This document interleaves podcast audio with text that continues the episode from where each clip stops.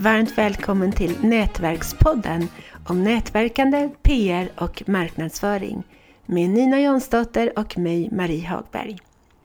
Idag pratar vi med managementkonsulten Lars Olofsson om vikten av att konceptualisera sina idéer. Trevlig lyssning! Varmt välkommen till Lars Olofsson. Vem är du? Jag är managementkonsult sedan 27 år tillbaka. Jag startade min egen verksamhet 1990 och har arbetat i Skandinavien, eh, Europa nere på kontinenten och borta i Asien och USA under de här åren. Jag har koncentrerat mig runt omkring så kallade managementsystem, ISU-system, eh, och arbetat med ungefär 700 företag eh, för att implementera eller utveckla vidare de system som har funnits. Mm. Och eh, varför tycker du att det är så viktigt att man när man är ensamföretagare eller småföretagare att man jobbar med att konceptualisera sina idéer för att marknadsföra dem istället för att man bara som konsult och säljer sin tid? Ja precis och det är exakt Nina så som du säger här. Det finns egentligen två anledningar. Eh, den första anledningen är att det är mycket enklare att sälja sina tjänster om du gör eh, din produkt, din tjänst väldigt tydlig och klar. Eh, kunden vill idag veta exakt hur man arbetar, hur ser arbetsprocessen ut, eh, vilka resurser måste jag skjuta till, eh, vad kostar det hela och framförallt vad blir resultatet. resultat? Och ju mer konkret man är runt omkring alla de här bitarna desto enklare är det att sälja sin tjänst också till eh, kunden.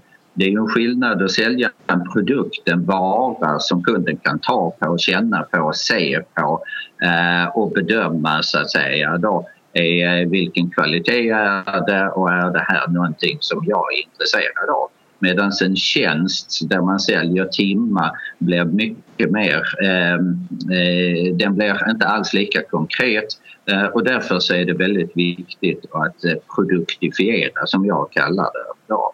Det är den ena anledningen. Eh, den andra anledningen är affärsstrategiskt.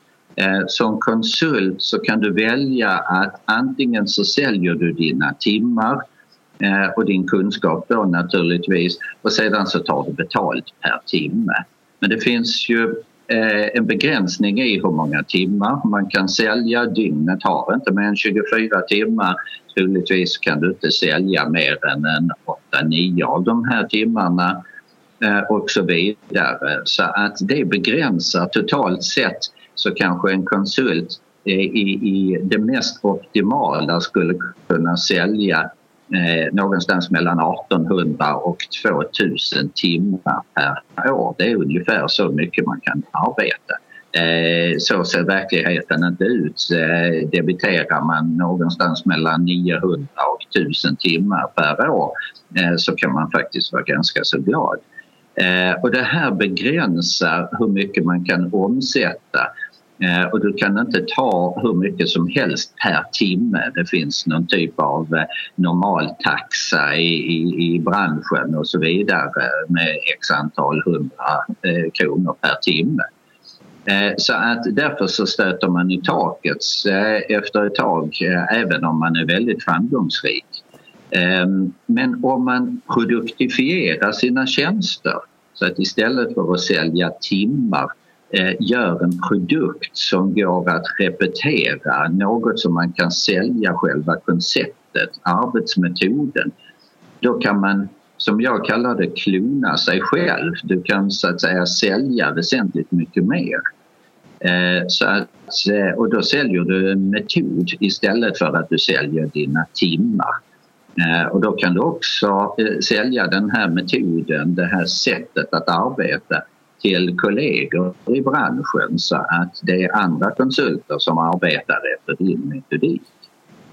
Så att det är både ett försäljningsstrategiskt, en försäljningsstrategisk fråga att kunna göra saker och ting enklare eh, för kunden att eh, förstå vad det är man arbetar med och sälja och sedan så affärsstrategiskt att kunna sälja mer än det här maximala antalet timmar som man har till sitt förfogande. Så man satsar på att sälja ett paket istället för enstaka stycktimmar? Ja, precis, exakt.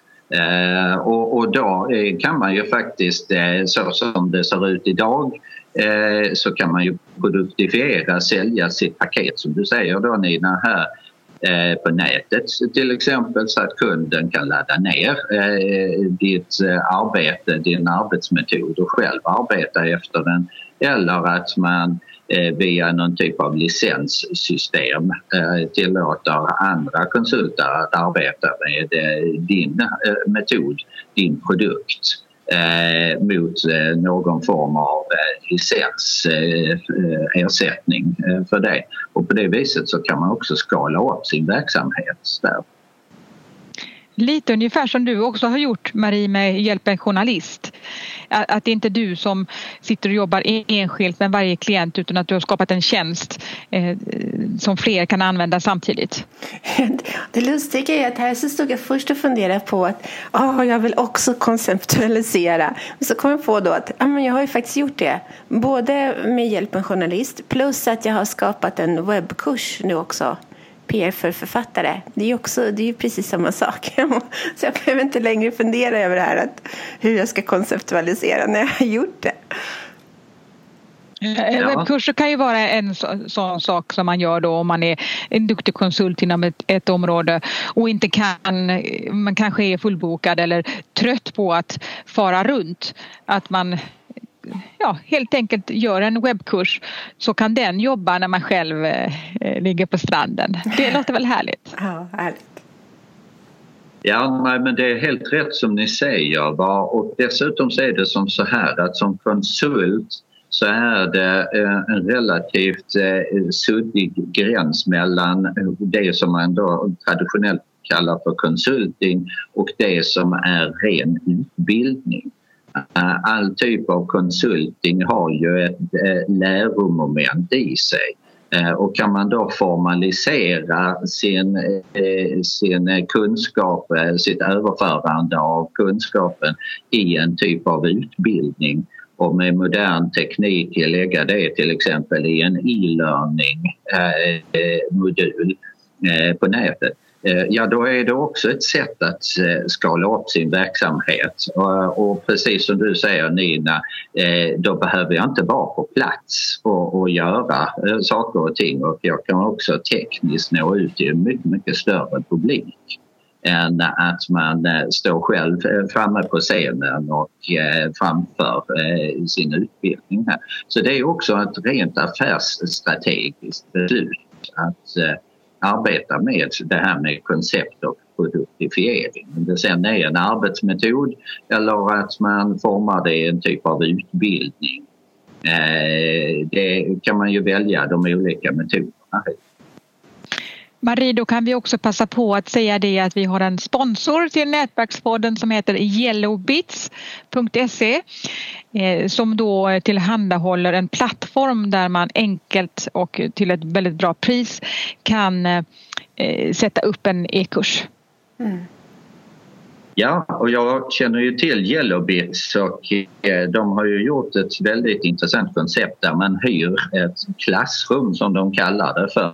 Så att när man har utformat sin utbildning, om den är i text eller om den är i ljud och även då bild eh, eh, det kan, vara, det kan vara rörliga bilder och det kan vara en powerpoint-presentation. Så hyr man helt enkelt ett klassrum och sen så lägger man in sin utbildning där. Eh, och sen kan man marknadsföra sin utbildning eh, och på det viset så kan man eh, mer koncentrera sig på att sälja utbildningen än att genomföra själva utbildningen som så. Hur kommer man då igång? Om, för det är ju ändå ett steg att ta att, som kräver tankemöda, som kräver ja, att man på något vis har en har en idé som man eh, ska peppa sig själv att gå vidare med. För det, det gör ju sig inte själv det här med att sätta upp ett helt eget koncept. Nej, det gör det inte och där måste man eh, verkligen tänka till. Eh, en bra metod är ju naturligtvis att hitta någon som har gjort en bra, eh, ett bra sätt, ett upplägg. Eh, benchmarking som man då kallar det för och eh, som eh, kan ju vara ett sätt att så att säga då arbeta och eh, Eh, titta på vad andra har gjort. Kopiera inte för det är, det är aldrig någon eh, särskilt bra strategi. Men kopiera eller vad heter det, eh, titta och bli inspirerad och sedan så eh, använd så att säga då den eh, inspirationen till att eh, forma ditt eget koncept här, din eget arbetsmetod det är ett väldigt, väldigt bra sätt att arbeta. Man behöver inte uppfinna hjulet själv utan det finns många erfarenheter som man kan eh, få från andra. Eh, sen så tror jag också att eh, fråga kunderna. Eh, det är ju alltid på det viset att kunden är den allra bästa produktutvecklaren. Mm. Eh, fråga dina kunder hur skulle du kunna tänka dig att eh, jag arbetade istället för att jag kommer och säljer mina timmar. Skulle det kunna fungera att eh, ni fick en arbetsmetod att arbeta efter som ni själv sen då kan arbeta med och få en feedback från befintliga eller presumtiva kunder. Då Eh, det är en bra metod att, eh, att eh, utveckla sitt koncept och sin produkt. Vi ska faktiskt prata om det i en podd framöver, i ett avsnitt framöver om, om just marknadsundersökningar. Jag håller med, det är en väldigt bra metod att ta reda på vad kunderna tycker. Ja, det är faktiskt så. Jag har sett eh, någon statistik, jag kan inte minnas varifrån den kom, men jag har sett någon statistik eh, som säger att eh, uppemot 90 procent av de väldigt goda affärsidéer som senare har blivit väldigt framgångsrika, de är, upphovet till dem är faktiskt kunderna. Det är inte att man själv har suttit på sin egen kammare och kommit på något smart utan det är kunden som har uttryckt ett behov och sedan så går man hem och formar någonting utifrån det behovet där. Och så glöm aldrig kunderna i produktutvecklingen. Det är ett väldigt gott råd för mig. Otroligt häftigt att det var så hög procent.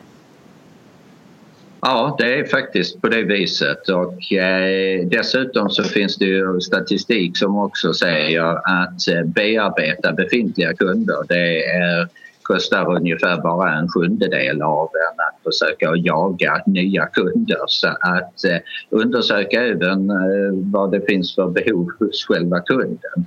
Mm. Uh, och uh, det är ju inte helt fel att, va, att uh, låta kunden också vara med i produktutvecklingen, det vill säga ha en dialog ständigt med kunden när du utvecklar din eh, produkt, din tjänst och eh, produktifierar den så att man hela tiden får en feedback tillbaks eh, från kunden.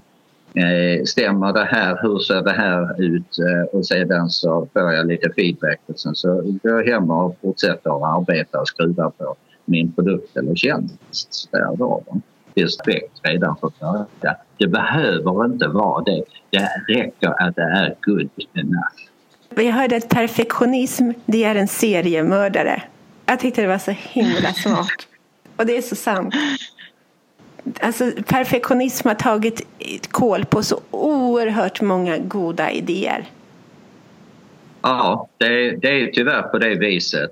Det är väl så att vi människor vill verkligen göra bra ifrån oss. Men risken är alltså att man kommer faktiskt inte ur startblocken. För det är tyvärr eh, faktiskt en, eh, en, en universell sanning där. Mm.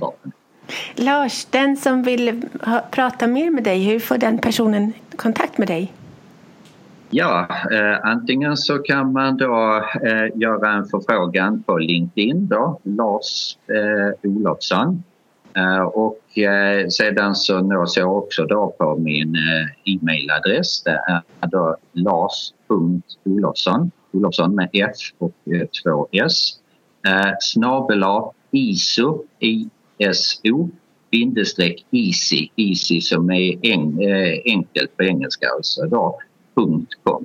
Så lars.olofsson at easy bindestreck easy.com.